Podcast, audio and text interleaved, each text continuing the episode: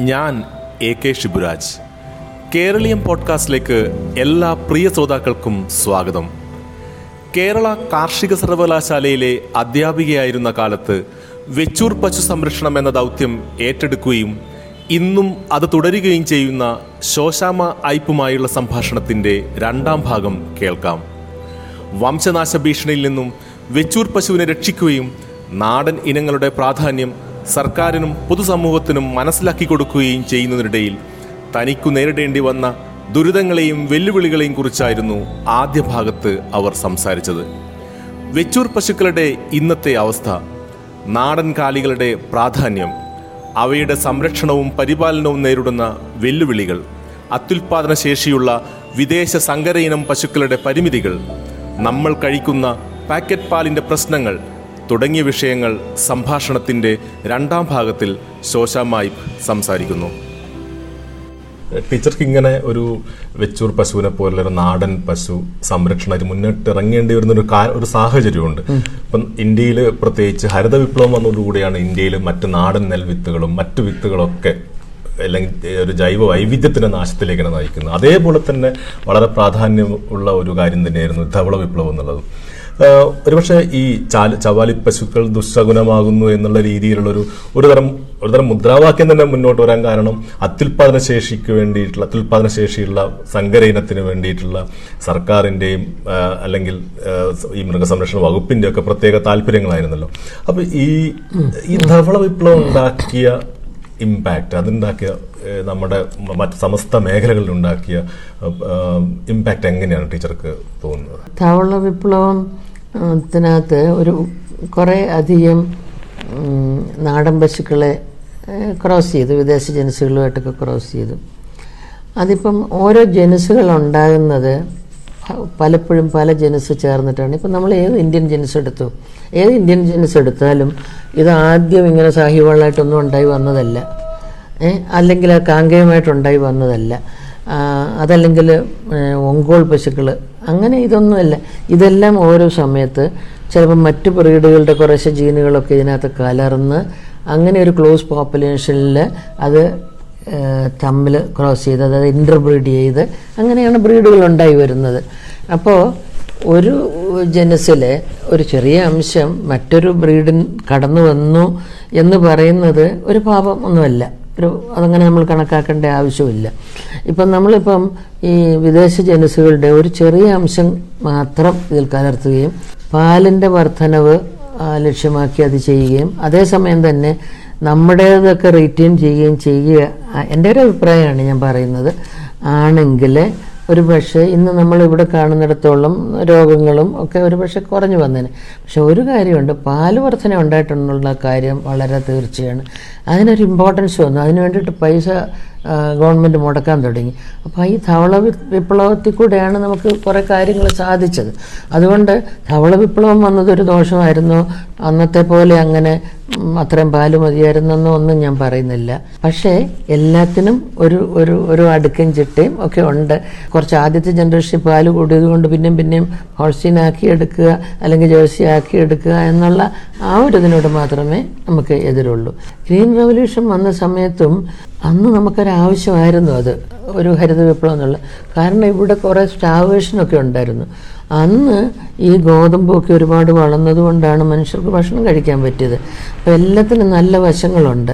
അതോ അതൊന്ന് വന്നതോടുകൂടി അതിനെല്ലാം ബാക്കിയെല്ലാം അങ്ങ് കളയായത് മാത്രം മതി എന്നുള്ളൊരു നിലയിലോട്ട് പോകാതിരുന്നാൽ മതി. അപ്പോൾ അങ്ങനെ എല്ലാത്തിനും ഒരു ഒരു മിതത്വത്തോടു കൂടി കാര്യങ്ങൾ ചെയ്യുകയാണെങ്കിൽ അതൊന്നും ദോഷമില്ല. പക്ഷെ നമുക്ക് സംഭവിച്ചത് എന്നാന്ന് വെച്ചാൽ നമ്മൾ അതിലേക്ക് മാത്രം കോൺസെൻട്രേറ്റ് ചെയ്തു. ഒരുപാട് ഒരുപാട് കോൺസെൻട്രേറ്റ് ചെയ്തു. നമ്മുടെ ഏറ്റവും നല്ല ബ്രീഡ്സിനെ പോലും ക്രോസ് ചെയ്തു. നമ്മുടെ സാഹിബുകൾ ഗിർ അങ്ങനെയുള്ള ബ്രീഡ്സിനെ. അതിനൊക്കെ അതൊക്കെ നല്ല പാലുള്ള ഇനങ്ങൾ അതിനെ ശരിക്കും സെലക്റ്റീവ് ബ്രീഡിങ് മാത്രം. അതായത് അതിന് കലർപ്പില്ലാതെ മുമ്പോട്ട് കൊണ്ടുപോകാമായിരുന്നു. അപ്പോൾ അന്നേരം അവർ വിചാരിച്ചത് അവരും ദോഷം വിചാരിച്ചിട്ടില്ല. നല്ല രണ്ടൊരു ഇന്ത്യൻ ബ്രീഡും നല്ലൊരു വിദേശ ജനസും കൂടെ ക്രോസ് ചെയ്താൽ ഭയങ്കരമായിട്ട് ഉള്ള പാൽ ഉൽപാദനം ഇവിടെ ഉണ്ടാകും എന്ന് വിചാരിച്ചു. അതിന്റെ മറ്റൊരു ദോഷം എന്നാന്ന് വെച്ചാൽ അതുവരെ അഗ്രികൾച്ചറും ആനിമൽ ഹസ്ബൻഡറും കൂടെ ഒന്നിച്ച് നിന്നതാണ് ഏത് വീട്ടിൽ ചെന്നാലും നമുക്കിത് രണ്ടല്ല. ഒരു പശുവിനെ വളർത്തുന്ന ആൾ അല്ലെങ്കിൽ ഒരു കൃഷി ചെയ്യുന്ന ആളിന് പശുവുണ്ട്. കാരണം അതിന്റെ ഒരു ഭാഗമാണ് പശു. അതിനെ ഉഴാനായിട്ട് മൃഗങ്ങൾ വേണം വളമിടാനായിട്ട് മൃഗങ്ങൾ വേണം. അതുകൊണ്ട് ഇത് രണ്ടും കൂടെ ഒരുമിച്ച് പോയിക്കൊണ്ടിരുന്ന അപ്പോൾ ഈ ധവള വിപ്ലവം വന്നപ്പം അല്ലെങ്കിൽ ഹരിത വിപ്ലവം വന്നപ്പം ഇതിന് മുഴുവനും രാസവളമായിടുന്നത് അത് ചില കമ്പനിക്കാരുടെ ആവശ്യമായിരുന്നു. ഇപ്പം ഒരുപാട് കമ്പനിക്കാരുണ്ട് ബെയർ മോൺസാൻഡോ അങ്ങനെ ഇങ്ങനെയൊക്കെയുള്ള അപ്പോൾ അതിനകത്തൊക്കെ ഒരുപാട് എന്താ കീടനാശിനികൾ വിഷ കീടനാശിനികൾ ഉപയോഗിക്കേണ്ട ആവശ്യമുണ്ട്. അപ്പം അങ്ങനെ വരുന്നതായിട്ടുള്ള സമയത്ത് അവരുടെ തന്നെ നമ്മൾ വിത്തുകൾ വാങ്ങിക്കണം. അവരുടെ അവർ തരുന്ന വളമിടണം അവർ തരുന്ന കീടനാശിനി ഉപയോഗിക്കണം എന്നുള്ളൊരു നിലയിലേക്ക് വന്നു. കൃഷിക്കാർക്കൊരു വിധേയത്വം വന്നു. കൃഷിക്കാരുടെ ഒരു സ്വാതന്ത്ര്യം നഷ്ടപ്പെടുന്ന ഒരു നിലയിലേക്ക് വന്നു. കൃഷിക്കാരൻ എന്ന് പറഞ്ഞാൽ ഓരോന്നും ഉരുത്തിരിച്ചെടുത്ത ആളുകളാണ്. സ്ത്രീയായാലും പുരുഷനായാലും കർഷകർ. അവരുടെ ഇതിലോട്ടാണ് നമ്മൾ കടന്നു കയറുന്നത്. അവരുടെ സ്വാതന്ത്ര്യം. അവരുടെ സ്വാതന്ത്ര്യം നമ്മളവിടെ കീപ്പ് ചെയ്തുകൊണ്ട് വേണം ബാക്കിയുള്ള സഹായങ്ങളൊക്കെ അവർക്ക് ചെയ്യുകയാണെങ്കിൽ അത് കഴിഞ്ഞ് വന്നപ്പോഴത്തേക്ക് നമ്മൾ കേട്ടില്ല ഈ വഴുതനയും മറ്റതും എല്ലാം എല്ലാം അങ്ങോട്ട് ജനറ്റിക്കലി മോഡിഫൈഡ് ആക്കുക എന്നുള്ള ഒരു സ്ഥിതിയിലേക്ക് വന്നു. അതും ഒക്കെ ഇതിന്റെ ഒരു ഭാഗമായിട്ടാണ് വരുന്നത്. ജനറ്റിക് മോഡിഫിക്കേഷൻ പ്രകൃതിയിൽ തന്നെ ഉണ്ടാകുന്നുണ്ട് കുറേയൊക്കെ. അതുകൊണ്ട് അത് ദോഷമാണ് കംപ്ലീറ്റ്ലി ദോഷമാണെന്ന് ഞാൻ പറയല്ല. പക്ഷേ ഇതിനകത്തെല്ലാം വന്നു കഴിയുമ്പോൾ ആളുകൾ എന്തുകൊണ്ടാണ് എതിര് പിടിക്കുന്നത്? ആദ്യം തന്നെ ഈ മറ്റു രാജ്യങ്ങളിലൊക്കെ ചെയ്യുന്നത് എന്നാന്ന് വെച്ചാൽ എന്തെങ്കിലും ഒന്ന് ഇൻട്രൊഡ്യൂസ് ചെയ്യുന്നതിന് മുമ്പ് പബ്ലിക് ഒപ്പീനിയൻ എടുക്കും. ഇവിടെ നമ്മളും കുറേയൊക്കെ എടുക്കുന്നുണ്ട്. ഇല്ലെന്നല്ല ഞാൻ പറഞ്ഞു ഒട്ടുപോയി എടുക്കുന്നില്ല എന്നുള്ളതില്ലല്ലോ അപ്പം നമ്മൾ ആളുകളുടെ അതായത് ആരാ ഇതിനെ വളർത്തുന്നത് കൃഷിക്കാരാണ് വളർത്തുന്നത്. അപ്പം തീരുമാനങ്ങൾ എടുക്കുന്നത് കൃഷിക്കാരുടെ നല്ല ഒരു അഭിപ്രായം കൂടെ കണക്കിലെടുത്തിട്ട് മാത്രമേ ഇത് ചെയ്യാവുള്ളൂ. കാരണം എല്ലാ ചിലപ്പം പല ആളുകൾ വിചാരിക്കും കൃഷിക്കാർക്കൊന്നും അറിയാൻ വയ്യെന്ന് അത് വെറുതെയാണ് അറിയാവുന്നത് കൃഷിക്കാർക്കാണ് അപ്പം അവരുടെ പ്രായോഗിക വിജ്ഞാനം എന്ന് പറയുന്നത് കുറച്ചൊന്നുമല്ല. ഈ ഹരിത വിപ്ലവമായാലും ധവള വിപ്ലവമായാലും ടീച്ചർ പറഞ്ഞ പോലെ പ്രധാനപ്പെട്ട ഒരു കാര്യം എന്ന് പറഞ്ഞത് നാട്ടറിവുകളെ മുഴുവൻ നിഷേധിച്ചു. കർഷകരുടെ സ്വാതന്ത്ര്യത്തെ ഇല്ലാതാക്കി ജൈവ വൈവിധ്യത്തെ പരിഗണിച്ചില്ല. അങ്ങനെ ഒട്ടനവധി പ്രശ്നങ്ങൾ. ഇപ്പം ധവള വിപ്ലവത്തിന്റെ കാര്യം തന്നെ എടുത്തു കഴിഞ്ഞാൽ ഏറ്റവും പ്രാമുഖ്യം കൊടുത്ത കാര്യം ഈ മൃഗങ്ങളെ മുഴുവൻ വിദേശ സങ്കര ഇനങ്ങളാക്കി മാറ്റുക എന്നതായിരുന്നല്ലോ. ടീച്ചർക്ക് ഓർമ്മയുണ്ടാവും വിത്ത് കാളുകളെ വളർത്തുന്നത് ആയിരത്തി തൊള്ളായിരത്തി അറുപത്തൊന്ന് ലൈഫ് സ്റ്റോക്ക് ഇംപ്രൂവ്മെന്റ് ആക്ട് പ്രകാരം കുറ്റകരമായിരുന്നല്ലോ. അന്ന് വെറ്റിനറി ഓഫീസർമാരും പോലീസുകാരും വീട് വീടാന്തരം കയറിറങ്ങി കാളകളുടെ വരിയൊടിച്ചിരുന്ന കാലം ഉണ്ടായിരുന്നു. ഇത്രയും ക്രൂരമായ രീതിയിൽ ഒരുപക്ഷെ ഒരു ജീവനെ പോലും ജീവന്റെ അതിനുള്ള അവകാശം ജീവിക്കാനുള്ള അവകാശത്തെ പോലും നിഷേധിക്കുന്ന രീതിയിൽ ഒരു സർക്കാർ ഇടപെടുമ്പോൾ അന്ന് എതിർപ്പുകളൊന്നും ഉണ്ടായിരുന്നില്ലേ? എതിർപ്പെന്ന് വെച്ചാൽ കർഷകരെപ്പോഴും ഒരു സംഘടിതരല്ലാത്ത ആളുകളാണ്. ഒരു അസംഘടിത കൂട്ടരാണ് സർക്കാർ കർഷകരെന്ന് പറയുന്നത്. അപ്പോൾ അവർക്ക് അതിന് അവർ ശരിക്കും പറഞ്ഞാൽ ഒരു അപ്പർ ക്ലാസ്സിൽ വരുന്ന ആളുകളല്ല. അവർക്ക് ബലം കുറവാണ്. അതുകൊണ്ടാണ് അന്ന് വന്നത്. പിന്നെ സർക്കാരും ഈ ചെയ്തത് ഒരു ദുരുദ്ദേശത്തോടു കൂടിയൊന്നും അല്ല തീർച്ചയായിട്ടും അല്ല. അവർക്കിപ്പോൾ ഓടിച്ചൊന്നും ഇതിന്റെ എല്ലാം വരി ഉടച്ചിട്ടൊന്നും സാധിക്കാനില്ല. എങ്ങനെയെങ്കിലും ഈ നാട്ടുകാർക്ക് പാൽ കിട്ടട്ടെ. ഈ ഈ കാളകളെ ഉപയോഗിച്ച് കഴിഞ്ഞാൽ പാൽ കുറവുള്ള കുഞ്ഞു സന്തതികളല്ലേ ഉണ്ടാകുന്നത്? എന്നുള്ള നല്ല ഉദ്ദേശത്തിലാണ് അവിടെ ചെയ്തിരിക്കുന്നത്. നമുക്ക് സർക്കാർ ചെയ്തത് ഒരു വലിയ തെറ്റായി പോയി എന്ന് നമുക്ക് പറയാൻ മേല. പക്ഷേ നൂറ് ശതമാനവും സങ്കരമാക്കണം എന്നുള്ള അതായത് നമ്മൾ കൃഷിക്കാർക്ക് ഒന്നാമത്തെ കാര്യം ഇത് സർക്കാരിന്റെ മാത്രം താല്പര്യമല്ലായിരുന്നു. ആദ്യത്തെ ജനറേഷനിൽ നമുക്ക് ഒന്നര ലിറ്ററും ഒരു ലിറ്ററും കിട്ടിക്കൊണ്ടിരുന്ന സ്ഥലത്ത് ആറ് ലിറ്ററൊക്കെ ആദ്യത്തെ ജനറേഷനിൽ കിട്ടിയപ്പം കൃഷിക്കാർക്ക് അത് മതി. അവരതിന്റെ പിന്നാലെയാണ് പോകുന്നത്. ഞങ്ങൾക്കിത് മതി എന്ന് പറഞ്ഞിട്ടാണ് പോകുന്നത്. അപ്പോൾ അതുകൊണ്ട് അത് കൃഷിക്കാരറിയാതെ നടന്ന ഒരു സംഭവമാണ് എന്നൊന്നും പറയാൻ മേല. ഇപ്പോഴും ഇതിന്റെ മുകളിൽ എനിക്ക് പ്യൂർ ഹോൾസിന് മതി എന്ന് പറയുന്ന കൃഷിക്കാരല്ലേ?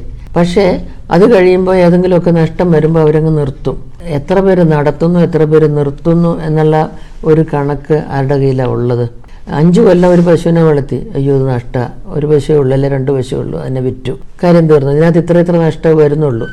അപ്പോൾ അങ്ങനെ അങ്ങോട്ട് അവസാനിപ്പിക്കുക ചെയ്യുന്നത്. ഞാൻ ഈ ക്രോസ് ബെഡ്സിൽ ഒരു റിസർച്ച് ചെയ്ത സമയത്ത് ഞാൻ ഞങ്ങൾ കണ്ടതായിട്ടുള്ള ഒരു കാര്യം ആദ്യത്തെ പ്രസവത്തോടു കൂടി അതിന് മുമ്പും കുറേ വിറ്റ് പോകുന്നുണ്ട് പക്ഷേ ആദ്യത്തെ പ്രസവത്തോടു കൂടി അമ്പത് ശതമാനത്തിന് വിറ്റ് പോകുന്നു എന്നുള്ളതാണ്. അത് അമ്പത് ശതമാനം ഈ പശു കൊള്ളുകയില്ലാഞ്ഞിട്ട് വിൽക്കുന്നതല്ല. എന്താണെന്ന് വെച്ചാൽ ചിലപ്പോൾ ആ സമയത്ത് ചിലപ്പോൾ ഒന്നിച്ച് കുറച്ച് പൈസ കിട്ടും എന്ന് വിചാരിച്ചായിരിക്കും വിൽക്കുന്നത് എല്ലാ പോപ്പുലേഷനും അതായത് എല്ലാ പശുക്കളെയും കൂടെ നമ്മൾ പരിശോധിച്ചും നമ്മൾ എടുത്ത ഏരിയയിലെ പശുക്കളെ നമ്മൾ പരിശോധിച്ചപ്പം കണ്ടതായിട്ടുള്ള ഒരു കാര്യം പശുക്കളെ ഏറ്റവും കൂടുതൽ ഉള്ളത് ഒന്നും രണ്ടും കറവയില്ല. മൂന്നാമത്തെ കറവ നാലാമത്തെ കറവയൊക്കെ വരുമ്പോഴത്തേക്ക് തീരെ ഇല്ല പശുക്കൾ അപ്പം നമുക്കൊരു മൂന്ന് കറവ പോലും ശരിയായിട്ട് ഈ ക്രോസ് ബുട്ട്സിൽ നിന്ന് കിട്ടുന്നില്ല എന്നുള്ളതാണ് ഞാൻ അന്നത്തെ റിസർച്ചിൽ കണ്ടതായിട്ടുള്ള ഒരു കാര്യം. അപ്പം അതായത് ഒരു ലോഞ്ചിവിറ്റി അല്ല നീണ്ട കറവക്കാലമല്ല നീണ്ട ഒരു പ്രൊഡക്റ്റീവ് ലൈഫ് ഇവർക്ക് കുറവാണെന്നാണ് എനിക്ക് മനസ്സിലായത്. പിന്നെ ഇപ്പോഴും റിസർച്ചും സ്റ്റഡീസും കണ്ടിന്യൂ ചെയ്യേണ്ട ഒരു കാര്യമാണ്. അപ്പം അതിനുശേഷം വേറെ ഒരാൾക്ക് വേറെ ഒരു ഗ്രൂപ്പിനെ ചെയ്തിട്ട് അല്ല നിങ്ങളുടെ കാലത്ത് രണ്ടേ ഉണ്ടായിരുന്നുള്ളെങ്കിൽ ഇപ്പോൾ നാലായി എന്ന് പറയാൻ ഉള്ള ഒരു റിസർച്ച് നടന്ന് അതിന്റെ ഒരു റിസൾട്ട് ഞാൻ കണ്ടിട്ടില്ല. പക്ഷെ അതുകൊണ്ട് എപ്പോഴും ഇതെന്ന് പറയുന്ന റെക്കോർഡ് കീപ്പിങ് എപ്പോഴും വേണം. എല്ലാ റെക്കോർഡ്സ് നമ്മൾ കീപ്പ് ചെയ്തുകൊണ്ടിരിക്കണം. എന്നെങ്കിൽ മാത്രമേ നമ്മൾ എന്ത് ഇമ്പ്രൂവ്മെന്റ് നമ്മുടെ ജോലി കൊണ്ട് വരുത്തുന്നുള്ളൂ. ഈ ഇത്രയും നമ്മൾ ശമനം ഉണ്ടാക്കുന്നു അല്ലെ ഇത്രയും പേര് നമ്മൾ വർക്ക് ചെയ്യുന്നു. ഇത്രയും വർക്ക് ചെയ്തിട്ട് കർഷകർ തനിയെ ചെയ്താൽ ഉണ്ടാവുന്നതിനേക്കാൾ എത്രമാത്രം കൂടുതൽ ഇമ്പ്രൂവ്മെന്റ് ഉണ്ടായി എന്ന് പറയണമെങ്കിൽ ഇതിന് മുഴുവൻ റെക്കോർഡ്സും എല്ലാം വേണം നമുക്ക്. അത് പിന്നെ മിൽക്ക് പ്രൊഡക്ഷനൊക്കെ എപ്പോഴും ഉണ്ട് റെക്കോർഡ്സൊക്കെ ഉണ്ട്. അത് എത്ര കണ്ട് കൂടുന്നുണ്ടെന്നുള്ളതിനും റെക്കോർഡ്സ് ഉണ്ട്. പിന്നെ കൃഷിക്കാരുടെ കാര്യത്തിൽ നമ്മൾ അതിനകത്തൊന്നും ഇടപെടേണ്ട പോയി കള്ളിയിക്കൊന്നും വേണ്ട. ലാഭമില്ലെന്ന് കണ്ടപ്പോൾ വിറ്റുകളയും. അതാണ് അവരുടെ പ്രായോഗിക ജ്ഞാനം പക്ഷെ അത് ഒരു വ്യക്തിപരമായ ഒരു കാര്യം മാത്രമല്ല ടീച്ചർ. കാര്യം ഒരു കൃഷിക്കാരനെ സംബന്ധിച്ച് അയാൾ എടുക്കുന്ന തീരുമാനങ്ങൾ എന്ന് പറയുന്ന അയാൾ ജീവിക്കുന്ന സാഹചര്യം കൂടി ഉള്ള സമ്മർദ്ദങ്ങളും മറ്റു മറ്റ് പല ഘടകങ്ങളും കൂടിയാണല്ലോ. നേരത്തെ നാടൻ പശുക്കളെ വളർത്തിയ ഒരാൾക്ക് അത് ലാഭകരമെല്ലാം തോന്നാൻ കാരണം അയാളുടെ ചുറ്റും നടക്കുന്ന ഒരുപക്ഷെ പാലുൽപാദനം കൂടിയ ഇനങ്ങൾ ആയിട്ട് മത്സരം അല്ലെങ്കിൽ അയാൾക്ക് ഉണ്ടാകുന്ന ചെലവിൽ ഉണ്ടാകുന്ന വർധനവ്. അങ്ങനെയുള്ള പല സാമൂഹ്യ സാഹചര്യങ്ങളുടെ ഒരു സാമ്പത്തിക സമ്മർദ്ദം കൂടി കൊണ്ടല്ലേ ഇയാൾ ഇങ്ങനെ ഇതിലേക്ക് മാറാനാവുന്നത്. അല്ലാതെ അയാളുടെ വ്യക്തിപരമായ ഒരു ഒരു ഒരു ക്രോസ് ബ്രെഡ്സിലേക്കോ അതെ. അപ്പോൾ അതിനകത്തൊരു കാര്യമുണ്ട്. ഈ അടുത്ത വീട്ടിലെ ആളിന് അയാൾ നാല് ലിറ്റർ പാൽ കൊണ്ട് കൊടുക്കുന്നു. അപ്പോൾ അതിന് മുപ്പത് രൂപ വെച്ച് കിട്ടുന്നു. അപ്പോൾ ഒരു നൂറ്റി ഇരുപത് രൂപ കൈ കിട്ടിയില്ലേ? അപ്പോൾ അങ്ങനെ നോക്കുമ്പം ആളുകൾ നാച്ചുറലി അതിലേക്ക് പോകും. അത് അതായത് അതാ ഞാൻ പറഞ്ഞ ഒരു പ്രായോഗിക ജ്ഞാനം എന്ന് പറയുന്നത്. അത് കഴിഞ്ഞിട്ട് അവർക്ക് ബുദ്ധിമുട്ട് വരുന്നത് എപ്പോഴാന്ന് വെച്ചാൽ ചില പശുക്കൾക്കൊരു അകിടുവീക്കം വന്നു അല്ലെ മറ്റൊരു അസുഖം വന്നു അല്ലെ കുളമ്പ് രോഗം വന്നു. പണ്ടൊക്കെ ഈ നാടൻ പശുക്കൾക്ക് കുളമ്പ് രോഗം വന്നാൽ വലിയ നഷ്ടം വരുന്നില്ല. കുറച്ച് കഴിയുമ്പോൾ അതങ്ങ് പോകും ഇപ്പം അങ്ങനെയല്ല. കുളമ്പ് രോഗം ഇടയ്ക്കിടയ്ക്ക് വരുന്നുമുണ്ട് പിന്നെ നമുക്ക് ഈ കുളമ്പ് രോഗം വരുന്നതിനുള്ള ഒരു കാരണം ഇവിടെ പല പദ്ധതികളുണ്ട്.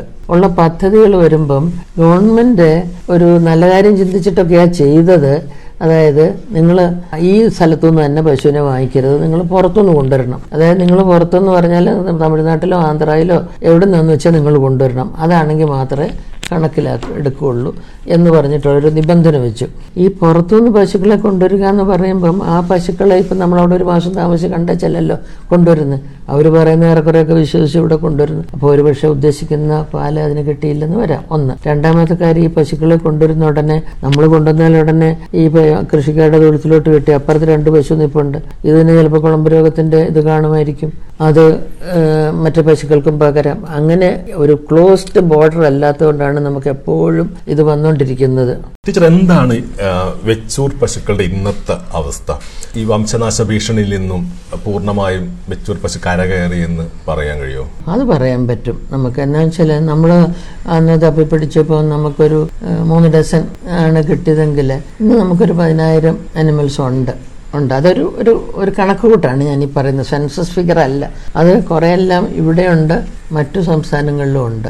ഈവൻ അങ്ങ് ചിത്രകൂടം ഇല്ലേ? ചിത്രകൂടത്തിലും ഉണ്ട് പശുക്കൾ. അവർക്കൊരു എട്ട് പത്ത് പശുക്കളുണ്ട്. ഇവിടുന്ന് മൂന്നെണ്ണത്തിനെ കൊണ്ടുപോയതാ. നാടൻ പശുക്കളുടെ കാര്യം പറയുമ്പോൾ വെച്ചൂർ പശു മാത്രമല്ലല്ലോ. കാസർഗോഡ് ഇപ്പൊ വടകര പോലെ സ്ഥലത്ത് അവരുടേതായ ഒരു പശുവുണ്ട്. കേരളത്തിലെ മറ്റു സ്ഥലങ്ങളിലും കാണും. അതായത് പ്രദേശത്തിന്റെതായ ഒരു ഇനം പശുക്കൾ. അവയുടെ അവസ്ഥ എന്താണ്? മാത്രമല്ല ഒരു കാര്യം കൂടി ഈ സങ്കര ഇനത്തിൽ പെടാതെ തനത് നാടൻ പശുക്കളെ സ്വാഭാവികമായി സംരക്ഷിക്കാൻ ഇന്നത്തെ സാഹചര്യത്തിൽ ശരിക്കും സാധ്യമാണോ ശരിക്കും? അതിപ്പോൾ നമ്മൾ പല പശുക്കളും ഉണ്ടെന്ന് നമ്മൾ പറയുന്നു. ഇപ്പം ഞാൻ എനിക്ക് ഒരു അനുഭവം പറയാം. ഇപ്പം ചെറുവള്ളി പശുക്കളെ നമ്മളൊന്ന് സംരക്ഷിക്കണമെന്ന് വിചാരിച്ച് തുടങ്ങി. കാരണം ചെറുവള്ളി എസ്റ്റേറ്റിൽ ഒരുപാട് പശുക്കളുണ്ടായിരുന്നു നേരത്തെ നമ്മൾ ഈ വെച്ചൂരിനെയൊക്കെ സംരക്ഷിച്ചു തുടങ്ങിയ സമയത്തെ പോലെയല്ല ഒരു മീറ്റിങ്ങിൽ ഇതുപോലെ ഞങ്ങൾ പറഞ്ഞു ഞങ്ങൾ ചെറുവള്ളിയെ സംരക്ഷിക്കുന്നുണ്ട് എന്ന് പറഞ്ഞു. അത് ഇന്ന സ്ഥലത്താണ് ഉള്ളത് എന്നുള്ളൊരു മീറ്റിംഗ് പറഞ്ഞു.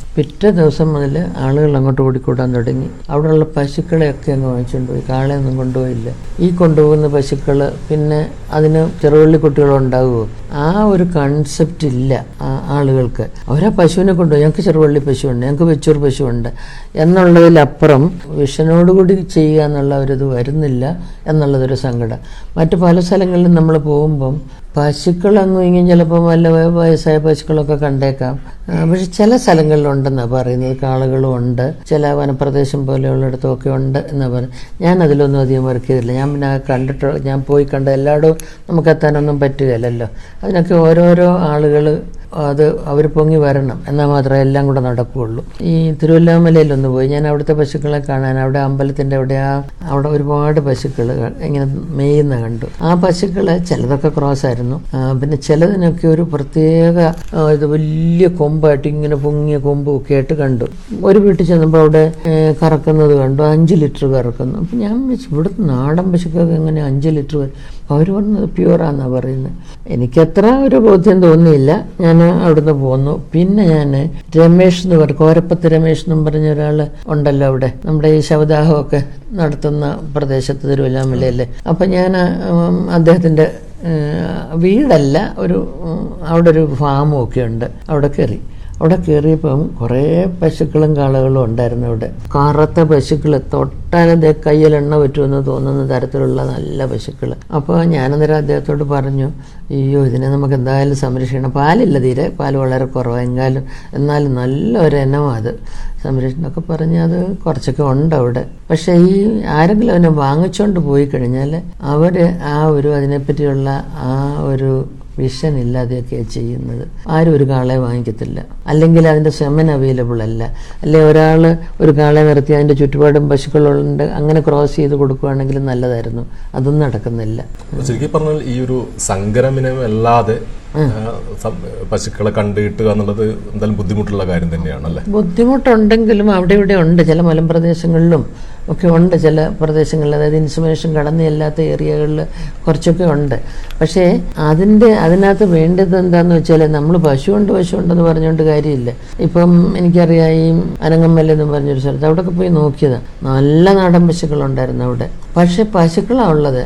കാളകൾ വളരെ കുറവായിരുന്നു അവിടെ. അവിടത്തെ പശുക്കളെയൊക്കെ ഞാൻ കേട്ടത് അനങ്ങമലയിലെ പശുക്കളെയൊക്കെ പിടിച്ച് കൊണ്ടുപോയി വെച്ചൂരാന്നും പറഞ്ഞ് ഒത്തിരി എല്ലാം വിറ്റു ഇനിയിപ്പോൾ എത്ര സ്ഥിതി എനിക്കറിയാൻ മേല. അവിടെ അങ്ങനെ എന്നോട് ഒരാൾ പറഞ്ഞു അനങ്ങമലയിലെ പശു എല്ലാം വെച്ചൂരായിട്ട് പോയെന്ന് പറഞ്ഞു. അങ്ങനെ ഈ വെച്ചൂർ പശുവിനുണ്ടായ പ്രാധാന്യം തിരിച്ചു വന്നപ്പോൾ ഒരു സംഭവിച്ചത് ഈ ചെറിയ പശുക്കളെ വെച്ചൂർ പശു എന്ന് പറഞ്ഞ് വിൽക്കുന്ന ഒരു ഒരുപാട് ഒരുപാട്. ആളുകൾ അങ്ങനെ ഒരുപാട്. വഞ്ചിക്കപ്പെടുന്നതായിട്ട് വഞ്ചിക്കപ്പെട്ടു. ഇഷ്ടം പോലെ കാശുണ്ടാക്കി കുറെ ആളുകൾ വലിയ പൈസ കൊടുത്ത് വാങ്ങുകയും പിന്നീടാണ് പലപ്പോഴും പല ആളുകളും തിരിച്ചറിഞ്ഞത് വെച്ചൂർ പശു അല്ല എന്നുള്ള കാര്യം. നമുക്ക് തോന്നുന്നു ഇവരെന്തിനാ ഇത് ചെയ്യുന്നത് ഇവർക്ക് ജീവിക്കാനൊക്കെ ഇഷ്ടംപോലെ ഉണ്ടല്ലോ. പിന്നെ എന്തിനായി ചെയ്യുന്നു? ചെയ്യുന്നത് ചില പ്രായം കൂടിയ ആളുകൾ ചെയ്യുമ്പോൾ ഞാൻ വിചാരിക്കും അയ്യോ ഇവർക്ക് എന്തിനാ ഇനി എത്ര നാൾ ഇവർ ജീവിക്കും? അപ്പം ഞാൻ അങ്ങോട്ട് ഒരു കാശിന് വേണ്ടിയിട്ട് ആദ്യത്തെ പിടിച്ച് പോകാന്ന് പറഞ്ഞാൽ നിങ്ങളാണേലും പറയല്ലേ?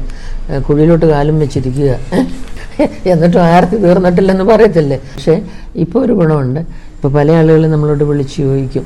ഈ പശു റിയൽ വെച്ചൂരാണോ? അപ്പോൾ അത് കാര്യം ഞങ്ങൾ ഇച്ചിരി പബ്ലിസിറ്റി കൊടുത്തു കള്ളക്കച്ചവടം ഭയങ്കരമായിട്ട് നടക്കുന്നേ എന്നുള്ള ഇത് കൊടുത്തു. അതുപോലെ തന്നെ ആളുകളോട് പ്രത്യേകം പറഞ്ഞു. നിങ്ങൾ ഇപ്പം ഗവൺമെന്റിൽ നിന്ന് കുത്തിവെച്ച ഉണ്ടായ കുട്ടിയാണെങ്കിലും ഞങ്ങൾ അവിടെ നിന്ന് ഇവിടുന്ന് ഒരു വെച്ചൂരാണെന്ന് സർട്ടിഫൈ ചെയ്യണമെങ്കിൽ അതിന്റെ പെഡിഗ്രി ഉണ്ടായിരിക്കണം. ഇന്ന കാളയുടെയാണെന്ന് പറയണം. അത് കെ എൽ ഡി ബോർഡിന്റെ കാളയായാലും അത് ഇന്ന കാളയാണ് അതിന്റെ പെഡിഗ്രി വേണം. എന്നെങ്കിൽ മാത്രമേ ഞങ്ങൾ സർട്ടിഫൈ ചെയ്യുള്ളൂ എന്ന് പറയും അല്ലാതെ ആർക്കും സർട്ടിഫൈ ചെയ്യാൻ ഒക്കുകയല്ല. ഒരു എനിക്ക് പറയാൻ മടിയുണ്ടെങ്കിലും ഞാൻ പറയുക ഇച്ചിരി ഒരു ഉയർന്ന ഉദ്യോഗസ്ഥൻ വെറ്ററിനറി ഡിപ്പാർട്ട്മെന്റിൽ അപ്പോൾ എന്നോട് ഒരാൾ പറഞ്ഞു വെച്ചൂർ പശു ആണ്. എന്ന് പറഞ്ഞു. അപ്പം ഞാൻ പറഞ്ഞു അത് അവിടെ നിന്ന് വെച്ചൂർ പശു ഇല്ല അവിടെ ഇല്ലല്ലെന്ന്. അല്ല സർട്ടിഫിക്കറ്റ് ഉണ്ടെന്ന് പറഞ്ഞു. ഞാൻ പറഞ്ഞു സർട്ടിഫിക്കറ്റ് നിങ്ങളുടെ കയ്യിലുണ്ടോ? നിങ്ങൾ എന്താ ഈ സർട്ടിഫിക്കറ്റ് ഉണ്ടെന്ന് പറയുന്നത് അപ്പോൾ പറഞ്ഞു എന്റെ കയ്യിൽ സർട്ടിഫിക്കറ്റ് ഉണ്ട്. ഒരു കോപ്പി എടുത്ത് അയച്ചു തരാൻ പറഞ്ഞു. അപ്പം ഞാൻ നോക്കിയപ്പം ഒരു വെറ്റിനറിയന്റെ സീൽ വെച്ചതാണ് വന്നിരിക്കുന്നത്.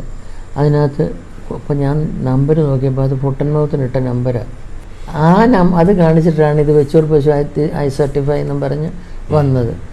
ഞാനപ്പോൾ വിചാരിച്ചു അപ്പോൾ ചിലപ്പോൾ ഒരു പക്ഷേ നിങ്ങൾ എന്നോട് ചോദിക്കുക എന്തുകൊണ്ടാണ് അത് റിപ്പോർട്ട് ചെയ്യാഞ്ഞെന്ന് റിപ്പോർട്ട് ചെയ്താൽ എന്താ ഉണ്ടാകുന്നതെന്ന് എനിക്കറിയാമോ?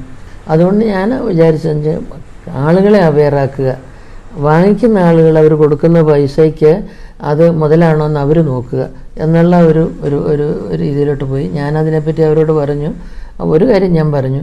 ഇത് ഈ നിങ്ങൾ തന്നിരിക്കുന്ന നമ്പർ ഉണ്ടല്ലോ. അത് കുളമ്പ് രോഗത്തിന്റെ കുത്തിവെച്ചെന്നുള്ള പ്രൂഫായി തന്നിരിക്കുന്നത്. അതുകൊണ്ട് അതൊന്നും നമുക്ക് അപ്രൂവ് ചെയ്യാൻ പറ്റത്തില്ല എന്ന് പറഞ്ഞു. എന്തായാലും ഇപ്പം കുറെ ആളുകൾ നാടൻ പശു വളർത്താൻ തയ്യാറായി മുന്നോട്ട് വന്നിട്ടുണ്ട്. ശരിക്കും നാടൻ പശുവിന്റെ പ്രാധാന്യം എന്താണെന്നാണ് ടീച്ചർക്ക് പറയാനുള്ളത്? ഒന്നാമത്തെ കാര്യം ഈ ഒരു പ്രാധാന്യം എന്ന് നമ്മൾ പറയുമ്പം ഇതിന് കൃഷിക്ക് അത്യാവശ്യമാണ് ഈ പശു. നമുക്ക് ഏതായാലും കൃഷി വേണമല്ലോ. കൃഷിക്ക് ഇപ്പം നമുക്ക് ഈ രാസവളം ഇട്ട് നമുക്ക് അറിഞ്ഞൂടെ നമ്മുടെ ഭൂമിയെല്ലാം മണ്ണര ഇല്ലാതായിപ്പോയി വളരെ ബാരൻ ലാൻഡായിപ്പോയി വളരെ ഊഷര ഭൂമിയായിപ്പോയി നമ്മളൊരു തൂമ്പ എടുത്ത് ഭൂമിയിലേക്ക് വെട്ടിയാൽ ഉണക്ക് സമയമാണെന്ന് വെച്ചാൽ കോൺക്രീറ്റിൽ തട്ടുന്ന ശബ്ദമാണ് നമ്മൾ കേൾക്കുന്നത്. അപ്പോൾ ആ ഒരു നിലയിലോട്ട് നമ്മുടെ മണ്ണിന് ഇളക്കമില്ലാതെയായിപ്പോയി മണ്ണിനകത്ത് ഒരു വളവും ഇല്ലാതെയായിപ്പോയി കാരണം എല്ലാവരും വലിയ സ്റ്റൈലിൽ കുറച്ച് പിന്നെ തെങ്ങിനും എല്ലാത്തിനും കുറേ രാസവളം കൊണ്ട് വെതറും. എന്നിട്ട് അതിന്റെ മുകളിലോട്ട് മണ്ണിട്ടങ്ങ് അടയ്ക്കുകയും ചെയ്യും. അങ്ങനത്തെ ആ ഒരു ഒരു സ്ഥിതി ആയിരുന്നല്ലോ ഇതുവരെ. ഇപ്പോൾ അങ്ങനെയല്ല. ഇപ്പോഴത്തേതെന്ന് പറഞ്ഞാൽ നാടൻ പശു വന്നു. പലീക്കർ വളരെ കാര്യമായിട്ട് ഇതിനെ അങ്ങോട്ട് പ്രൊമോട്ട് ചെയ്തു. പിന്നെ ഒരുപാട് ക്ലാസ്സുകളൊക്കെ എടുത്തു. അപ്പോൾ പലേക്കറിന്റെ ചില ക്ലാസ്സിലൊക്കെ ഞാനും പോയിട്ടുണ്ട്. ഈ നാടൻ പശുവിനെ പറ്റി സംസാരിക്കാനായിട്ട്. അപ്പം പിന്നെ അല്ലാത്ത ഒരുപാട് ഇൻഡിപെൻഡന്റ് ആയിട്ട് നമ്മൾ ഒരുപാട് ക്ലാസ്സുകളൊക്കെ എടുത്തു. നമ്മൾ കർഷകരെ കൊണ്ട് ക്ലാസ് എടുപ്പിച്ചു. അവരുടെ അനുഭവങ്ങൾ എന്താണെന്നുള്ളത്.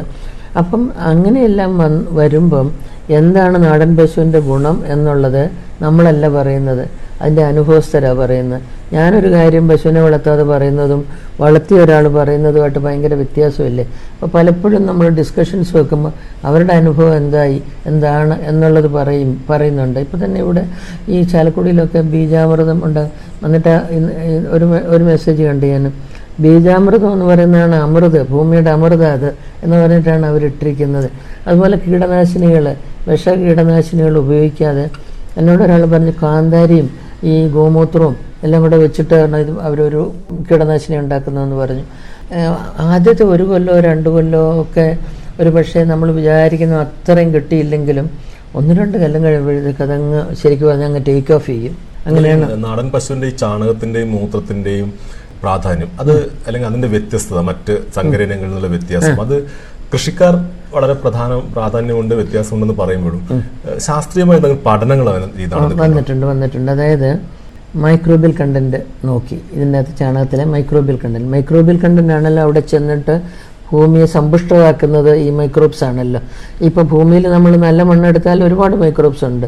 എവിടെയാണേലും നമ്മൾ മൈക്രോബ്സ് ഉണ്ട്. ഈ നമ്മുടെ എല്ലാ കാര്യങ്ങളും നമ്മുടെ അടുക്കളയിൽ നടക്കുന്ന കാര്യങ്ങൾ നമ്മൾ തൈര് ഉണ്ടാക്കിയാലും നമ്മൾ വിനാഗിരി ഉണ്ടാക്കിയാലും നമ്മൾ കാണാത്ത മൈക്രോബ്സ് ആണല്ലോ ഇതെല്ലാം നമുക്ക് നിർവഹിച്ച് തരുന്നത്. അതുകൊണ്ട് ഈ ഇതിനെപ്പറ്റി പറയുന്നത് അതായത് പലേക്കർ പറയുന്നത് അദ്ദേഹം ഒരു അഗ്രികൾച്ചർ സയന്റിസ്റ്റാണ് അദ്ദേഹം പറയുന്നത് നമ്മൾ ഉറയൊഴിക്കുന്നത് പോലെയാണിത്. ഇത് നമ്മളൊരു ടോണിക്കാണ് ഭൂമിക്ക് കൊടുക്കുന്ന ഒരു ടോണിക്കാണ്. ആ ടോണിക്ക് അല്ലെങ്കിൽ ഈ ഉറ അവിടെ ചെല്ലുമ്പോഴത്തേക്ക് ഈ മണ്ണ് തന്നെ അതിന് ബാക്കി വേണ്ടതായിട്ടുള്ള കാര്യങ്ങളെല്ലാം അതിനെ അതിൽ ക്രോഡീകരിച്ച് അല്ലെങ്കിൽ അതിനെ സംഘടിപ്പിച്ച് മണ്ണിനെ നന്നാക്കും. ആ മണ്ണ് ആണ് ഈ നമ്മുടെ ചെടികൾക്ക് വളർച്ചയ്ക്കും ഫലഭൂയിഷ്ഠതയ്ക്കും കാരണമാക്കുന്നത്. അതേപോലെ തന്നെ ഈ നാടൻ പശുവിന്റെ പാലിന്റെ പ്രാധാന്യം എന്താണ്? അതെ. പാലിന്റെ പ്രാധാന്യം എന്ന് പറഞ്ഞാൽ പാലിനകത്ത് അത് ആർക്കും കൊടുക്കാം പെട്ടെന്ന് ദഹിക്കും എന്നൊക്കെയുള്ള ആയുർവേദക്കാരെപ്പോഴും പറയുന്ന ഒരു കാര്യമായിരുന്നു. കണ്ണിൽ എന്തെങ്കിലും അസുഖം വന്നാൽ വെച്ചൊരു പശുവിന്റെ പാലൊഴിക്കാം ആടിന്റെ പാലൊഴിക്കാം എന്നൊക്കെ പറയായിരുന്നു. ഒരു സ്റ്റഡിയിൽ കണ്ടത് ഈ വെച്ചൂർ പശുവിന്റെ പാലിന് ആന്റിബയോട്ടിക് പ്രോപ്പർട്ടി ഉണ്ട്. അത് അതുകൊണ്ടാണ് ഈ വെച്ചൂർ പശുവിന്റെ പാൽ കറന്നിട്ട് അതായത് നല്ല പാത്രങ്ങളിലൊക്കെ കറന്നിട്ട് അടച്ചവിടെ വെച്ച് നമ്മൾ ഫ്രിഡ്ജിലൊക്കെ അല്ലേ പാൽ കൊണ്ടുവെക്കുന്നത് അത് പുറത്തിരുന്നാൽ പോലും ഒരു വലിയ പ്രശ്നമില്ലാതെ കുറേ അധികം സമയം ഇരിക്കും അത്. വൈകുന്നേരം വരെയൊക്കെ ഒരു പ്രയാസമില്ലാതെ ഇല്ലാതെ അത് ഇരിക്കും. നമ്മുടെ വീടുകളിലേക്ക് എത്തുന്നത് അത്യുൽപാദന ശേഷിയുള്ള സങ്കര ഇനം പശുക്കളുടെ പാലാണല്ലോ. ഈ ഒരു പാലിന്റെ ഗുണനിലവാരം എങ്ങനെയാണ്? അല്ലെങ്കിൽ ഈ ഒരു പാൽ നമ്മുടെ പാക്കറ്റ് പാൽ ആരോഗ്യ പ്രശ്നങ്ങൾ ഉണ്ടാക്കുന്നതായിട്ട് ടീച്ചർക്ക് അറിയാവോ ഞങ്ങൾ പുറത്തുനിന്ന് വരുന്ന പാക്കറ്റ് പാൽ കുടിക്കാറില്ല. യൂണിവേഴ്സിറ്റിയുടെ ആണെങ്കിൽ എടുക്ക കഴിക്കും. വല്ലപ്പോഴും മിൽമയുടേതും ഒക്കെ എടുക്കാറുണ്ട്. പുറത്തുനിന്ന് വരുമല്ലോ ഓരോ സ്ഥലങ്ങളിൽ നിന്ന്. അതായത് നമ്മുടെ സംസ്ഥാനത്തിന്റെ പുറത്തുനിന്ന് വരുന്ന പാൽ ഞങ്ങൾ വാങ്ങിക്കാറില്ല. എന്ന് വെച്ചാൽ അതിനെപ്പറ്റി ഒരുപാട് ആരോപണങ്ങൾ ഞങ്ങൾ കേട്ടിട്ടുണ്ട്. അതിനകത്ത് പ്രിസർവേറ്റീവ്സ് ചേർക്കുന്നുണ്ട്. അങ്ങനെ ഇങ്ങനെയൊക്കെയുള്ള കാര്യങ്ങൾ നമ്മൾ കേട്ടിട്ടുള്ളതുകൊണ്ടാണ് ഞങ്ങൾ വാങ്ങിക്കാത്തത്. അപ്പോൾ അത് കോളേജിൽ തന്നെ സ്റ്റഡി ചെയ്തിട്ടുണ്ട്. യൂണിവേഴ്സിറ്റിയിൽ റിസർച്ച് ചെയ്ത് പണ്ട് അവരെന്റെ ഓർമ്മയിലൊരു പത്ത് ബ്രാൻഡ് പാലെടുത്ത് ചെയ്തതിൽ അതിലവർ ഒരെണ്ണം മാത്രമേ നല്ലതെന്ന് കണ്ടുള്ളൂ. ബാക്കിയൊക്കെ എന്തെങ്കിലും കലർപ്പോ പ്രിസർവേറ്റീവോ അല്ലെങ്കിൽ അവരത് അതും ഇതുമൊക്കെ ചേർത്തിട്ട് പിന്നെ റീകോൺസ്റ്റിറ്റ്യൂട്ട് ചെയ്ത് തരുന്നതോ ഒക്കെയാണെന്നാണ് കണ്ടത്. ഒരു പക്ഷേ ഇന്ന് ഇന്ന് ഈ പാക്കറ്റ് പാൽ കുടിക്കുന്ന കുട്ടിക്ക് ഈ ഒരു പ്രോഡക്റ്റ് അല്ലാതെ ഈ പാലുണ്ടാകുന്ന പ്രോസസ്സോ അത് എവിടെ നിന്ന് വന്നു പോലും കുട്ടിക്ക് ഒരു പക്ഷെ അറിയണമെന്നില്ല ഇങ്ങനെ നോക്കുമ്പോൾ മനുഷ്യന്റെ ജീവിതം എല്ലാ രീതിയിലും മാറിക്കഴിഞ്ഞിരിക്കുന്നു. സാമ്പത്തിക രീതിയിലായിക്കോട്ടെ നമ്മുടെ ഒരുപാട് വലിയൊരു മത്സരത്തിന്റെ ലോകത്ത് തന്നെയാണ്. കാർഷിക വ്യവസ്ഥയുടെ ഭാഗമായിട്ടായിരുന്നല്ലോ കാലിവളത്തിലും കൂടി നമ്മുടെ ജീവിതത്തിന്റെ ഭാഗമായി മാറി. കേരളത്തെ സംബന്ധിച്ചിടത്തോളം ഈ കാർഷിക സമ്പദ് വ്യവസ്ഥ തന്നെ ഓൾമോസ്റ്റ് തകർന്നു കഴിഞ്ഞു. അങ്ങനെ ഒരു സാഹചര്യത്തിൽ നമുക്ക് ഈ നാടൻ പശുക്കളെ വളർത്തി നമുക്ക് ഇല്ലെങ്കിൽ അതിന്റെ ഒരു സംസ്കാരം തിരിച്ചു പിടിക്കാനും സങ്കരീനം പശുക്കളുടെ എണ്ണം വളരെ കുറച്ച് കൊണ്ടുവരാൻ പറ്റുന്നു. പ്രായോഗികമായി ശരിക്കും ഈ ഒരു സാഹചര്യത്തിൽ സാധ്യമാണോ ശരിക്കും? നമുക്ക് ചെയ്യാവുന്ന എല്ലാവർക്കും പശുവിനെ വളർത്താൻ പറ്റുകയില്ല. ഇപ്പം എത്ര ശതമാനം ആളുകൾ ചുറ്റും സ്ഥലമുള്ള വീടുകളുണ്ട്? വളരെ കുറച്ച് പേർക്കേ ഉള്ളൂ. ഉണ്ടെങ്കിൽ തന്നെ മൂന്ന് സെന്റിലും നാല് സെന്റിലും വീട് വെച്ച് കൊച്ചു വീട് വെച്ച് താമസിക്കുന്ന ആളുകളും ധാരാളമുണ്ട് നമ്മൾ പണക്കാരെ നോക്കണ്ട. അല്ലാത്ത ആളുകൾ. അപ്പം അങ്ങനെയുള്ള ഒരു സമയത്ത് നമുക്ക് ആ പഴയ സംസ്കാരവും അല്ലെങ്കിൽ പാടത്തിന് നടുക്ക് രണ്ട് വീട് എന്നുള്ള അതിലേക്ക് നമുക്ക് തിരിച്ചു പോകാൻ സാധിക്കുകയില്ല. കാലം മുമ്പോട്ട് മുമ്പോട്ട് പോകുമ്പം നമുക്കത് സാധിക്കുകയില്ല എന്നാണ് എന്റെ ഒരു തോന്നൽ പക്ഷേ അപ്പോഴും കുറച്ചാളുകളുണ്ട് ആ ഞാൻ അരേക്കറിലാണ് താമസിക്കുന്നത് അല്ലെ ഒരേക്കറിലാണ് താമസിക്കുന്നത് എന്നുള്ള ആളുകൾക്ക് തീർച്ചയായിട്ടും ഇതിനെ വളർത്താൻ പറ്റും. ഈ പഴയ കൊയ്ത്തും എന്റെ കുട്ടിക്കാലത്ത് ഞാൻ കണ്ടതായിട്ടുള്ള കാര്യങ്ങളും അതൊക്കെ ഒരു ഞങ്ങൾക്കൊക്കെ ഒരു ബാല്യകാല സ്മരണ അല്ല ഒരു നൊസ്റ്റാളജിയായിട്ട് അവശേഷിക്കുന്ന എന്നുള്ളതല്ലാതെ ഇന്ന് എന്റെ നാട്ടിൽ പോയാൽ എനിക്കത് കാണാൻ പറ്റുകയില്ല. ഇപ്പം ഞാൻ പോയാൽ കാണുന്നത് അന്നത്തെ എന്ന് വെച്ചാൽ കൊയ്ത്തുകാർ വരുന്നു അതൊരു മേളവാണ് എന്റെ പുസ്തകത്തിൽ തന്നെ ഞാൻ എഴുതിയിട്ടുണ്ട്. ആ ഒരു കാലം എന്ന് പറഞ്ഞാൽ അതൊരു മേളവാണ് അപ്പോൾ ഇപ്പം കൊയ്ത്തിയന്ത്രം വരുന്നു വരുമ്പോൾ മഴ പെയ്യുന്നു. കൊയ്ത്തിയന്ത്രം കീഴോട്ട് താണു പോകുന്നു പിന്നെ ആളെല്ലാം കൂടി ഇട്ടത് പൊക്കുന്നു. അങ്ങനെയൊക്കെയുള്ള സങ്കടകരമായ കാഴ്ചകളും കൂടിയാണ് നമ്മളിപ്പോൾ കാണുന്നത്. അപ്പോൾ സമയത്ത് കൃഷിയെടുക്കാൻ പറ്റുക. അല്ലെങ്കിൽ ആ കൊയ്ത്തുകാലത്ത് മഴ വരാതിരിക്കുകയാണെങ്കിൽ ഈ സങ്കടങ്ങൾ ഉണ്ടാകുകയല്ല. അത് നമ്മൾ കാലാവസ്ഥ വ്യതിയാനപ്പെട്ടു പോയി. ആഗോളതാപനം വന്നു. ആ സമയത്ത് മഴ പെയ്യുന്നു. മേഘവിസ്ഫോടനം ഉണ്ടാകുന്നു. ഇതെല്ലാം വരുന്നതായിട്ടുള്ള സമയത്ത് നമുക്ക് എന്ത് ചെയ്യാൻ പറ്റും? അതെ ഈ സങ്കരീനം പശുക്കൾക്കുള്ള ഒരു പ്രശ്നം അതിന് ഉയർന്ന ഉൽപാദന ചെലവ് കുറഞ്ഞ പ്രതിരോധ ശേഷിയും. അപ്പൊ ഇത് നാടൻ പശുക്കളെ വളർത്താൻ ആളുകളെ പ്രചോദനമാകേണ്ടതല്ലേ പ്രചോദനമാകും പക്ഷെ ഒരു തൊഴിലായിട്ട് എടുക്കുന്ന ആളുകളില്ലേ? ഇതൊരു എനിക്ക് വേറെ ജോലിയൊന്നുമില്ല. ഞാനിപ്പോൾ ഗൾഫിൽ നിന്ന് വരുന്ന ആളുകൾ അവരെല്ലാവരും ഒന്നും സക്സസ്ഫുൾ ആയിട്ടില്ല. എനിക്ക് തന്നെ അറിയാം ഗൾഫിൽ നിന്ന് വരുന്ന ആളുകളോ ഇവർ അവിടെയൊക്കെ ഇരുന്നിട്ട് വന്നിട്ട് എന്റെ അടുത്ത് പ്രോജക്റ്റ് എഴുതി കൊടുക്കാനും ഒക്കെ പറഞ്ഞ പല ആളുകളും ഉണ്ട് അപ്പോഴൊക്കെ ഞാൻ പറഞ്ഞു ഞാൻ ആ സ്ഥലത്ത് വന്നൊന്ന് കാണാതെ ഞാൻ പ്രോജക്റ്റ് എഴുതത്തില്ല. എന്ന് പറഞ്ഞ് ഞാൻ പറഞ്ഞു എനിക്ക് അങ്ങനെ പ്രോജക്റ്റ് എഴുതിയിട്ട് അതൊരു സൈഡ് ബിസിനസ് ഒക്കെ ആക്കാനും എനിക്ക് താല്പര്യമില്ല. പക്ഷേ ഞാൻ എന്റെ ചില ഫ്രണ്ട്സിനെ സഹായിക്കാനൊക്കെ ആയിട്ട് അപ്പോൾ ഒരു സ്ഥലത്തൊന്നും വെള്ളമെന്ന് പറയുന്നില്ല കുന്നിന്റെ അവിടെയാണ് അതുപോലും ആലോചിക്കാതെ പശുവിന് വെള്ളം പോലും ആലോചിക്കാതെയാണ് ഞങ്ങളവിടെ എനിക്ക് ഏഴ് ഏക്കർ ഉണ്ടെന്ന് പറയുന്നത്. അപ്പോൾ അവിടെയാണ് നമുക്ക് ചില തെറ്റുകൾ പറ്റുന്നത്. നേരത്തെ പറഞ്ഞൊരു കാര്യം നേരത്തെ ഈ വെച്ചൂർ പശുവിന് വേണ്ടി നടത്തിയ യാത്രയിൽ ടീച്ചർക്ക് ഓർമ്മയിൽ നിൽക്കുന്ന എന്തെങ്കിലും രസകരമായ എന്തെങ്കിലും സംഭവങ്ങൾ ഒന്ന് ഓർമ്മ നിൽക്കുന്ന ഇപ്പം ഞങ്ങളിങ്ങനെ അന്വേഷിച്ച് പോകുമ്പോഴേ ഈ പിള്ളേരൊക്കെ പലത്. എന്റെ കയ്യിലൊരു ഹാൻഡ് ബാഗ് മറ്റേ പിള്ളേരുടെ തോളിൽ ഇങ്ങനെ ഒരു സഞ്ചി നമ്മൾ പഴയ പഴയ ബുദ്ധിജീവി ജീവി സഞ്ചി ചിലരൊക്കെ കിടപ്പുണ്ട്. അപ്പോൾ അവർക്ക് വേണ്ടി ഇതൊക്കെ ഇതിനകത്തിട്ടുണ്ട് പോവുകയാണ് അവർ അങ്ങനെ പോകുമ്പം ചിലപ്പം നാട്ടുകാരൊക്കെ ചിലരൊക്കെ സഹായിക്കാൻ വരും. അപ്പോൾ നമ്മുടെ കൂടെ ചിലപ്പം ഈ പശുവിനെ മേടിക്കാനല്ലേ? ആ പറയാതെ ദല്ലാളന്മാരൊക്കെ കൂടും. അപ്പോൾ അങ്ങനെ വന്നപ്പോൾ ഒരു തന്നെ ഒരൊക്കെ വന്ന് ഞാൻ ഒരു എന്റെ വീട്ടിലൊരു പശു ഉണ്ട്. നല്ലൊരു കാളക്കുട്ടിയുണ്ട് പശുവുണ്ട് എന്നും പറഞ്ഞുകൊണ്ട് വന്നു. അപ്പോൾ നമുക്ക് നല്ല ഉത്സാഹം. അപ്പം ഞാൻ ചോദിച്ചു ഭയങ്കര ഇതിൽ ഞാൻ ചോദിച്ചു എന്നെ നിറം കറപ്പ നിറം എന്ന് പറഞ്ഞു. അപ്പോൾ കറുപ്പ് നിറം അപ്പോൾ എങ്ങനെയുണ്ട്? പൊക്കമൊക്കെ എങ്ങനെയുണ്ട്? അപ്പോൾ അതിലിങ്ങനെ അതിൽ അര അരവട്ടം അരവരെ എന്നുള്ളത് ഇങ്ങനെ കാണിച്ചു. അപ്പം എനിക്ക് സന്തോഷമായി. ഓ ഇത്രയും പൊക്കമുള്ളൂ. അപ്പോൾ കൊമ്പുണ്ടോ? ഇല്ല കൊമ്പൊന്നുമില്ല. അപ്പം ഞാൻ ചോദിച്ചു ഹമ്പുണ്ടോ? ഉപ്പുണിയുണ്ടോ? ഉണ്ടുണ്ട് ഉപ്പുണിയുണ്ട്. അപ്പോൾ ഞങ്ങൾ നടന്നു. അപ്പോൾ അതൊരു പാടമെല്ലാം കടന്നു പോകണം അപ്പോൾ എനിക്ക് ഞാൻ നേരത്തെ പറഞ്ഞ പോലെ ഈ കുട്ടനാടല്ലേ എനിക്കൊരു ബുദ്ധിമുട്ടുമില്ല. ഞാൻ സാരിയൊക്കെ പതുക്കെ ഇച്ചിരി പൊക്കി പിടിച്ച്. അപ്പോൾ പിള്ളേരും എല്ലാം പാന്റും ഒക്കെ ചുട്ടി കയറ്റി വെച്ച്. ഞങ്ങളങ്ങോട്ട് നീന്തിയും വരമ്പ കൂടെ നടന്നും ഒക്കെ ചെന്നപ്പോൾ അവിടെ ഇങ്ങനെ ഒരു ഒരു ചെറിയ ഐലൻഡ് പോലെ. ഐലൻഡ് എന്നല്ല ഒരു ചെറിയ ഒരു തുരുത്ത് തുരുത്ത്. അവിടെ ദൂരെ കിട അവിടെ കിടപ്പുണ്ടെന്ന് പറഞ്ഞു. ഞാൻ അതിന്റെ അടുത്തോട്ട് ചെന്നു. അപ്പം ഞാൻ ചോദിച്ചു എവിടെ? കാള എവിടെ? ഇത് തന്നെ. നോക്കിയപ്പോൾ ഒരു കിടാവ് ആറ് മാസം പ്രായമായ ഒരു ഹോൾസീൻ കിടാവ് അവിടെ കിടക്കുന്നു. ഞാൻ പറയും നമ്മളെ വല്ലാതെ ആയിപ്പോയി അങ്ങ് ആഗ്രഹിച്ച് ഓടിച്ചാടി ചെല്ലുകയല്ലേ? അപ്പോൾ അപ്പോൾ തള്ള എന്ത്? അപ്പുറത്തൊരു ക്രോസ് ഫുഡ് നിൽപ്പുണ്ട് അപ്പോൾ നമുക്കൊരു വിവരവും ഇല്ല നമ്മളിതിനെ മേടിച്ചോളും എന്നൊക്കെ ആയിരിക്കും ഇവർ ധരിച്ചത്. അത് അത് അങ്ങനത്തെ ഒരു ഒരു ഒരു അനുഭവം. അത് കഴിഞ്ഞിട്ട് പിന്നെ മറ്റൊരു തന്നെ ഞങ്ങളെയും കൊണ്ടുപോയി നല്ല ഇത് വെച്ചൂരത്തെ ആദ്യം മുതലുള്ളതാണെന്നും പറഞ്ഞ് ഒരാൾ കൊണ്ട് അപ്പം ഞങ്ങൾ നടക്കുക ഓരോ വീടുകളിലും കയറി. അപ്പം അങ്ങോട്ട് പോയപ്പം ഇയാൾ പറഞ്ഞു കുട്ടി നല്ല ഒറിജിനലാണ് നല്ലൊരു ശകല സങ്കരമാണ് കേട്ടോ. അപ്പം ഇതൊക്കെ നമുക്ക് മനസ്സിലാകത്തില്ല എന്നായിരിക്കും. അപ്പോൾ അപ്പോൾ ഞങ്ങൾ പറഞ്ഞു "ആ, തള്ള സങ്കരമാണെങ്കിൽ വേണ്ട കേട്ടോ അങ്ങോട്ട് പോകണ്ട എന്ന് പറഞ്ഞിങ്ങനെ അങ്ങനെ ഓരോന്ന് പറഞ്ഞ് ഞങ്ങൾ കുറച്ച് കുറച്ച് കഴിഞ്ഞപ്പം എന്നോട് എന്നെ അനിൽ പറയുക അവരാരും കേൾക്കാതെ പറയുക ഇതിനെ ഒന്ന് ഒഴിവാക്കണമല്ലോ പിന്നെ വേലിയെ കിടന്ന പാമ്പിനെ എടുത്ത് തോളയിലിട്ടു എന്ന് പറഞ്ഞ് എന്നിട്ട് പറഞ്ഞ് ഞങ്ങൾ നിർത്തുക കേട്ടോ ഇന്നത്തെ അന്വേഷണം നിർത്തുക അപ്പം നിങ്ങളും വേണമെങ്കിൽ ബസ് കയറി പൊക്കോളാൻ പറഞ്ഞു. ഞങ്ങളുടെ ജീപ്പ് അപ്പുറത്തുണ്ട് എന്ന് പറഞ്ഞ് ഞങ്ങളെ ബസ് കയറ്റി വിട്ടു. ബസ് കയറ്റി വിട്ടിട്ട് പിന്നെ നമ്മുടെ യാത്ര തുടർന്നു എന്ന് പറഞ്ഞ് പറഞ്ഞാൽ മതി. അല്ലെങ്കിൽ ഇവർ നമ്മളെ വേണ്ടാത്തിടത്തോട്ടൊക്കെ കയറ്റി ഇറക്കി കൊണ്ടുപോയി വല്ലതിനും എടുപ്പിക്കാമെന്നും കണ്ട് ഒക്കെ ചെയ്യും. അങ്ങനെ ഒരുപാട് അത് കഴിഞ്ഞ് ഒരുപാട് സംഭവങ്ങളുണ്ട്. അതൊക്കെ പറഞ്ഞ് ഇന്നൊന്നും പറഞ്ഞാൽ തീരുകയല്ല നമുക്ക്. എന്തായാലും ടീച്ചറുമായിട്ട് ഒരുപാട് നേരം ഒരുപാട് കാര്യങ്ങൾ സംസാരിക്കാൻ കഴിഞ്ഞു.